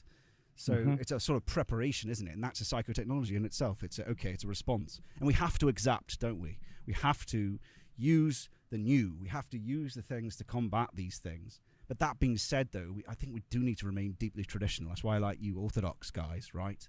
It's no, it's uh, yes, exact, but keep this core thing what it is. Because if you stop this bloody Protestantism, no, no, no, bad. Stop with that, right? You exact the Yeah. technology, do this, but the core thing, that is so much more powerful. It evolved over time and emerged and was is, was was emerged in the environment. It emer- it, well, you well, uh, you'd be top down, so probably I shouldn't say emerge. but the traditions themselves, right? They're thousands of years old. They're so much more smarter than we are. It's, you know, this it's this thing is you're one person. We're so arrogant, think that we Mhm. know. Also, I just make a brief point about freedom. This, that's another completely misunderstood thing because of how we've rendered into propositions and the confused, even the way the founding fathers talked about it. It's freedom is the absence of tyranny. That's it, right? You Mhm. want constraints. We want constraints, like you talked about earlier. Is that we emerge in this thing? We're thrown into the world. You're aligned. You're part of this wider organism. Though those constraints, most of them are right. It's ordered. It's an ordered. You, you create an ordered situation. This is what England just did so well, just naturally. It's what common law is. An ordered situation where you're enabled by those constraints, as, as you Mhm. know, in using Vervaeke terminology, they're enabling constraints. Um, so this idea of ultimate freedom is so dumb. It's like liberty, French, to do what I want. No, you don't get to do what you want, right? And I don't even think Americans don't like kings. They love a president to step in like a Chad and go, this is wrong, Mhm. right? That's what. it's just bullshit. It's just they've made because it was necessary in the Revolutionary War to sort of propagandize and say, "Oh, the king, the evil," even though it was never really the king that was doing it; it was the elites in the parliament. But even so, point Mm. is, a benevolent king is a good thing, and Americans like a benevolent king. You know, th- at least the Americans that are still American, that haven't been totally possessed. But yeah, I, uh, Mhm. yeah, maybe you might want to respond to to that, or else, yeah. Yeah, that's a it's the right word too. I think possessed, and um, I think that your term there, propositional demon, is what Heidegger's talking about. Like the phenomenology of this propositional demon is in framing. Mm. It is it is turning the world into standing reserve. It is mm. instrumentalizing all resources towards a goal that is not really clear, like uh, to us. Right? It looks like for the accumulation of capital into the hands of a very few, but I think it's it's, it's kind of deeper than that. And the thing that I like I like about um, orthodoxy, right? I fell away from the church. I, I, used to go as a child with my grandma all the time. About 12, 13 years old, I stopped going, uh, and I didn't return until about five years ago. So it's a long kind of uh, you know a long time coming to come back to it. Um, but I like the idea when you say the tradition, right? What do we mean by tradition? It's not old people with old ideas, right? A tradition is is a living thing we call Orthodox the patristic synthesis of of of now and the future is the living tradition. The tradition can come up against anything, and because it is the truth, it is real, right? It can it can mold the world to its structure in a sense, right? And I think that's why uh, I think that, that, it's important to distinct that the tradition does not mean just uh, going to homestead and getting a bunch of chickens and a bunch of land that's what tradition is. That is a manifestation of tradition. It's a it's a it's a caricature but it's not a it's a character of tradition mm. right? But tradition tradition is is is bringing these values these ideas these virtues the good the true and the beautiful to meet any circumstance that comes about. So the tradition needs to be alive living vital and active in the world. And i think that is a that is a marker of hope that that it gives me right? Because the truth cannot be distinguished. It is like a light right? And no matter how much wax or how much yeah wax accumulates around that flame, it never burns out. Mm. And what we're witnessing, I think, is the is the increase in the intensity of the light, mm. right? And, and in doing so, the wax, which is the very structure of our institutions, right, is being melted. And we're focused on the melting pieces flying everywhere. And like, look at this is terrible. Look at all this wax that's melting off everywhere. But there's also a light shining through what's being dissolved, right? And, and, and to focus on that light. And you can feel it in conversation, you can feel it in relationship, you can feel it at work, you can feel it come through from time to time, right? And there's other times where it's it's more dark and, and kind of a hopeless, anxious ridden, angst ridden kind of environment, but then you see the light come through again. So we're seeing this manifestation of darkness and light because we're in a, a, time of of change, um, you know. And I think that it's important to double click again on your uh, your concept uh, that you brought up here of freedom, right? Freedom to do what? Like we want to be free to do what, right? And it's uh, the value of freedom constrained by responsibility is elucidated beautifully by uh, podcaster and, and, former Navy SEAL Jocko Willink. He's got a book. It's entitled "Discipline Equals Freedom." Discipline equals freedom. Well, mm-hmm. That sounds like a paradox. What do you mean, discipline equals freedom? When we look at the ascetic practices of the church, right? To be free is to subordinate yourself to Christ. Ah, like, see, I knew you guys were fascist. You're talking about subordinate yourself. Not subordinate yourself to someone's interpretation of Christ, not subordinate yourself to the institution, which there's there's a role for that, but you need to subordinate yourself to to Christ, to the mystery, right? It's the first commandment, right? Thou shalt have no other gods than me. Right? Is that a jealous God? No. Is, is so that means if you don't orient yourself, you don't plug in yourself, plug yourself into the infinite, right? Whatever you you uh, invest your care in, which happens automatically, right, will eventually lead to destruction and disintegration.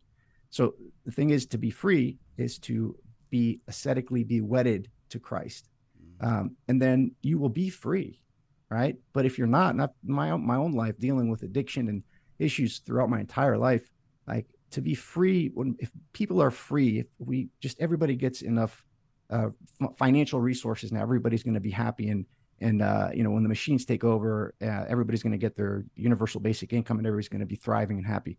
No they're not. Like you know the phenomenon in america when the people win the lottery there's a high number of people that win their lottery right? Millions of dollars. And they they're they're destroyed. Their life is destroyed right? Because mm. they don't have the they don't have the spiritual infrastructure. They don't have the the wherewithal the bandwidth to manage all of these resources now right? You give an addict uh, a hundred thousand dollars, he'll be dead in a week, mm. right? So the good intention of hey, we need to help these people. They're they're poor, which is noble, right? And in doing so, you take away their right to suffer and and and overcome and persevere, mm. their sin, right? Their particular cross to bear. If you just give them a handout, right, that has been forced from the top, right? That's why I think this idea of, of uh, I'm a little bit all over the place here. This idea No, no, of equity, Yeah. this idea of equity, right? It's a noble thing to have a society where equity emerges organically from the people, right? But to install equity from the top down is demonic. It's it is the root of tyranny. Because to say that uh, we need to be have equal outcomes for all people, you're going to have to pull down the people that are doing well, right? Not just pull up people that aren't doing well, but pull down the people. So you stop ha- you stop giving grades. They stop now in California having uh, advanced courses in school, right? And the idea is, oh, we just need to make things more equitable. So we'll the people at the top, right? If it's done appropriately of the competence hierarchy, are the beacons of hope that people can imitate appropriately and move up, and there pull the society out of its out of its uh its dross in a sense. And that is an organic, wonderful thing that is the very essence of of overcoming suffering. Uh, we're trying nobly to say uh, we need just to distribute resources and give people financial wealth, and then they're going to be uh, thrive and have well being. That is not the case. Like it's just just you know more freedom to eat uh, more McDonald's, more freedom to get the new iPhone, more freedom to get the new car, more freedom to get the boat, the bigger boat than your neighbor has, until he gets the bigger boat, and then boom, there that rivalry goes. So you have all these rich people in the United States that are completely miserable. Hmm. People see it, people see it, they know it, but they still that the, the mimetic pull is so strong. We see these movie stars on TV that I got everything: the woman, the wife, Mm. the car, the status, everything the society tells you is the is the thing to get, and they kill themselves. Mm. They destroy their lives. Mm. People see it, but we still are forced. We're still in that pull of imitating uh, the wrong people in a sense. Um, so I don't know what the solution is. Yeah, well, look, I do think. What did C.S. Lewis said this? In absence of a king to to imitate, that you'll imitate uh, prostitutes, billionaires, and porn stars. So there's some types of billionaire are okay to imitate, of course, but because it is selected by capital, the king has a function. The king, especially a symbolic king, I said all these things. The OBE, the the the award system, the honors, those things are the king's duty from out of the narrative order. Is that he is above the state and he and he it's a spirit too. It's a geist, and he needs to the the mortal needs to imitate the geist, needs to imitate this spirit which is in us too. This mortal. The spirit is to go down and lift up that which is being, uh, you know, the state or the machine is, is attacking, and say, "This is the this the ideal because it's in the spirit, right? Because it's in the mind. The body, which is let's say us, the body needs to, with possessed by the the appropriate hyper agency, to lift up this thing to to say this is the ideal, this is what you should imitate. So in absence of that, absence of that structure, in absence of the these these these Christian orders, the order, the order of the British Empire, all these things where you would you award those things, and they've all been co-opted into a sort of uh, it, it, true. They, they have actually been co-opted into a uh, in a way a commerciality because you know lot's given because of business. It's all okay. The OBE is so often given for people who bring business and capital to a place, right? Rather than a cultural thing, like someone that's saving the country or whatever Mhm. right? Like what I'm doing, I'll I'll never uh, get anything like that, right? I'll just be, I'll be probably persecuted for it, right? Being a traditionalist, right? But Mhm. but um, uh, point is though, uh, on on on that subject, damn it, what you ra- raised so many good things there. But a lot of people that are saying this this is wrong, right? Okay, that means there is a whatever it is that at the least that's the arc. It means it's in our care. It means it's still there underneath. Uh, I think that's in more people than people realize. It's just because they've been possessed. I don't know if those people can be brought back, but it is still part of our being, even if it's disconnected from it. And there's also that thing that uh, Heidegger talked about, which is that that emptiness, feel, feeling that something's missing. That means there is. Well, he talks about the gods having fled, Mhm. but, but there's a living tradition, the living body. You can it's Mhm. you, can engage with the god, but the, that feeling of emptiness is simply that tell it's that it means it's there in care. It means it's it's actually there. It's just it's covered. The veil's covered. And you don't have access to it. So that's why the poets are doing what they're doing. Ah, they've, they've been possessed, but it does mean it's still part of you, or else you wouldn't care at all, would you? You would say, "Oh, Mhm. this is this is just life. You'd be possessed by whatever thing you're doing, and you would never, you would never come up for you at all if it wasn't still part of your being in some way. Which means that, you know, if you want, people want to take hope from that. But um, what I've taken recently, because I don't want to, I don't like to be black pilled, but I think it's irrelevant. It's irrelevant. It's irrelevant if there's no saving it, because at least there's going to be an arc. So you might as well go. We'll see what we can do here right? We might as well, you might as well go and have these conversations and keep building. I mean, of course, I've, my project is about doing that, but um, because I Pageau, I talked to Pageau, and uh, you know, you you get struck by he's he's like, nope, nope, it's over, nope, it's over, mm-hmm. it's collapsing, it's the carnival or whatever. It's like okay, maybe, maybe uh, it does look like that. I know, you know, he's. He, no one knows everything for sure. Even a great symbolic thinker knows and doesn't know anything for sure also, if you think about Heidegger as well, is of course pe- people aren't aware of their possibilities. Possibilities stack upon possibilities too. That's what an entrepreneur does once once something gets started. Um, you know, and even if it is true, what all the things that we're doing, we should always be white pilled because that's the arc. Then, then it's the bloody arc. You know, because you need to sort of prepare it like the arc anyway, because you're going to come under attack by this thing. Everyone is. So mm-hmm even if it, it's still going to look like an arc, even if it's something that you think you can reinvigorate and you know, uh, uh, uh, not take over the take over the country, take us over. right? No, no, no. I don't mean it like that. But um, yeah, that's the point really that I'm making. Is that yeah. even so, is that, uh, and I think re-engaging with these things. What is all this desire to look into these things? What is all this?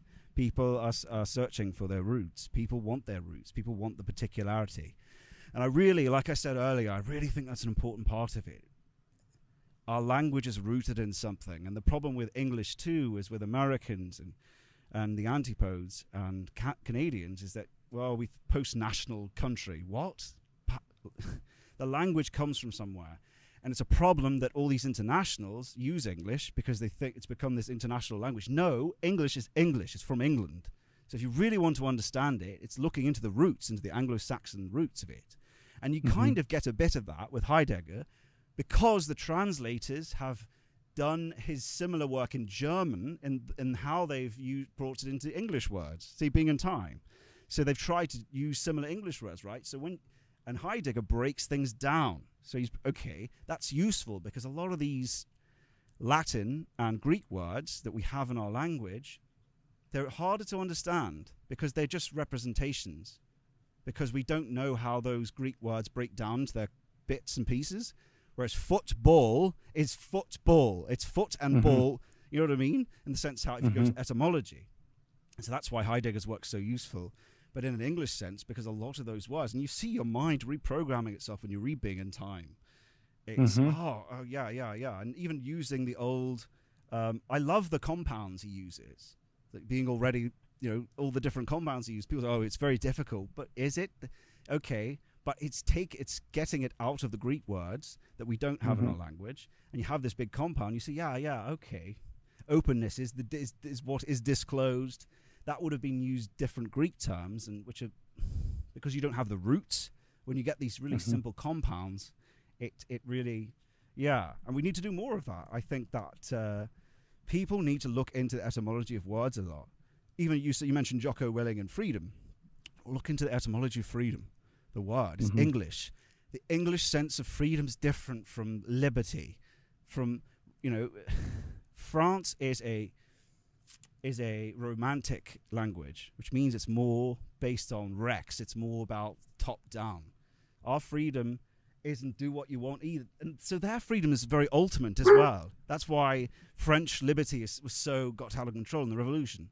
That that gave people a sense, in my view, that liberty idea of you do what you want. I think that's very kind of this ultimate Frenchness, and that kind of got into America a bit. Whereas mm-hmm. the English freedom is is more you're free to be English if you embody the procedures of the king. The, uh, if you embody, if you imitate and embody the pantheon of England, its enabling constraints allow you to be free. Doesn't mean mm-hmm. you can do what you bloody want. It's within those constraints. my view is that these common law, American law, does not work if you are of these other cultures. They're just too far separating from it, you know? And so people think that you can just bring all these other people with different procedures, different perspecti- perspectives. They have a different sense of what these words are underneath. They have a different, right? And so if you take, they think they can take that away and you can just keep the Westminster system on top of it. Oh, that'll function. No, it'll just collapse as soon as the majority of the people aren't assimilate that aren't properly assimilated into Englishness, let's say. That'll just collapse. That you need the thing underneath. You need that that because that's what it is. It's not if you can just do what you want. People get on juries. If you have juries, right, in the jury system, and you're seeing this in America right now, you if you have people on the jury system with a different sense of the cultural moral impulsion, like I said, there's a Moses in every cult. There's that that if you have a they suddenly go, I'm not going to prosecute this person who I know is guilty and you see this in some of these cases in America, right? Because mm-hmm. they're possessed by this proposition, or they're from a different culture. If they have different senses of right and wrong, they'll ignore your law, or they'll think differently of the terms. And that's ultimately back to your original question. Not question, because we're having a conversation, but your original uh, dialogue when you're talking about what's underneath America. And that's what's underneath. And you know it exists because it's falling apart right now because less and less people are of it, are less mm-hmm. of this fundamental thing and yeah, it's. I think it needs to be grounded geographically. It needs to be grounded historically in terms of thinking about it, where you came from, understanding that pilgrimages. That's why people take pilgrimages, but and or it will continue, or the system does not work without it. And if you doubt that, look at all these American cases where you have these juries where you've got one juror that just won't prosecute because you need to have the same, same or similar sense of what these things ultimately are. It needs to be in your car. Anyway, that's my spiel. on yeah. you need something to to bind you there, uh, and I think uh, I really appreciate Heidegger's. Uh, I really appreciate etymology and, and going back to the uh, the root of, of words, right? Like the word uh, aletheia, right? It means unconcealedness, right? So it's a different way to look at the truth. The truth as a like a, a truth as correctness, right? You have a proposition, and does the experiment you have a hypothesis does the experiment match the the hypothesis? And if it does that's a truth event. That is a quality a flavor of truth but there's also truth that's disclosed that's unconcealed that's aletheia that's that's something that was hidden is being revealed. And i think uh, you, you, keep going back to language and i think that's right on right? Uh, heidegger said that language is the house of being. Mm. and he said that the problem is with philosophy and our language as such has become calcified and and completely stifled. So he, he talks about going to another beginning, right? Is is finding what was it that you know inspired the pre-Socratics to think philosophically. Like mm. we need to get back to that point because that inspiration that inspired the them to think philosophically was systematized into the kind of the the propositional world that we have now mm. but language is where uh, is the house of being right so we need to reinvigorate you know our being through through language right so, mm. so i think etymology is, is extremely important and and i think it's a uh, you know we're definitely living through through interesting times right now uh and it's a good time to be alive mm. it just mm. is like we we're all going to die right mm the apocalypse is fractal. Everybody has an apocalypse because everybody will eventually leave this world not knowing if they'll ever see their loved ones again. Everything that they completed, all their projects is gone. Everybody has an apocalypse. So it's at one sense, like if the world is ending, my world's going to end anyways, mm-hmm. right? So if I'm living at a transition point where there's a, a particular worldview is ending and another one is emerging, it's exciting to be alive, right? You better develop some psychotechnologies. You better look to you know, the monks and the priests uh, of how to pray and how to get right with the, the, fundamental organizing principle, the logos, and then just hold on and surf. You know, there's this the cliche uh, quote: "You can't stop the waves, but you can learn how to surf." Right? right. Learning how to surf is a yeah. And it's a, you know, absolutely right. And also, I think too is that it's a good time to be alive. Yes, it's a, it, there's there's struggle in it and there's danger in it, but also it's a time. Churchill has this quote about um, is that we're lucky to be in the struggle that we're in during World War II is because it gives us a duty to perform. It's a okay, it's part of our teleology. It's something that you can do, and that can apply to anyone. I always say this is that it could be whatever it is. If you're engaging with it, your historical being, which is tradition, let's say, or a living tradition. It could be it could be brewing of ales. It could be anything. It could be gardening, Mhm. whatever it is. I think everyone has a destiny. I think that's when you're looking into that your possibilities, like Heidegger talks about, is that if you're breaking down the they, if you can find the practices that do that, uh, you can engage with what ultimately uh, is is unique to your unique to your possibilities that have come up from your past that you may not even be aware of. Um, yeah, and and yeah, Yeah. it's uh, finding the uh finding the the uniqueness in your universality finding the you know I, I think that's that's right on. Uh and i think we do have a destiny and we do have uh and we have more tools and more methods of psychotechnologies whatever it may be than ever before in the history of the world. Uh, the, only thing we can develop discernment. You have to purify your heart. Whatever that looks like in every language system that you're using whatever religious system it is you have to purify your heart. From the orthodox perspective it's it's you have to get the passions in check right? And then in doing so what is relevant to you starts showing up more brightly.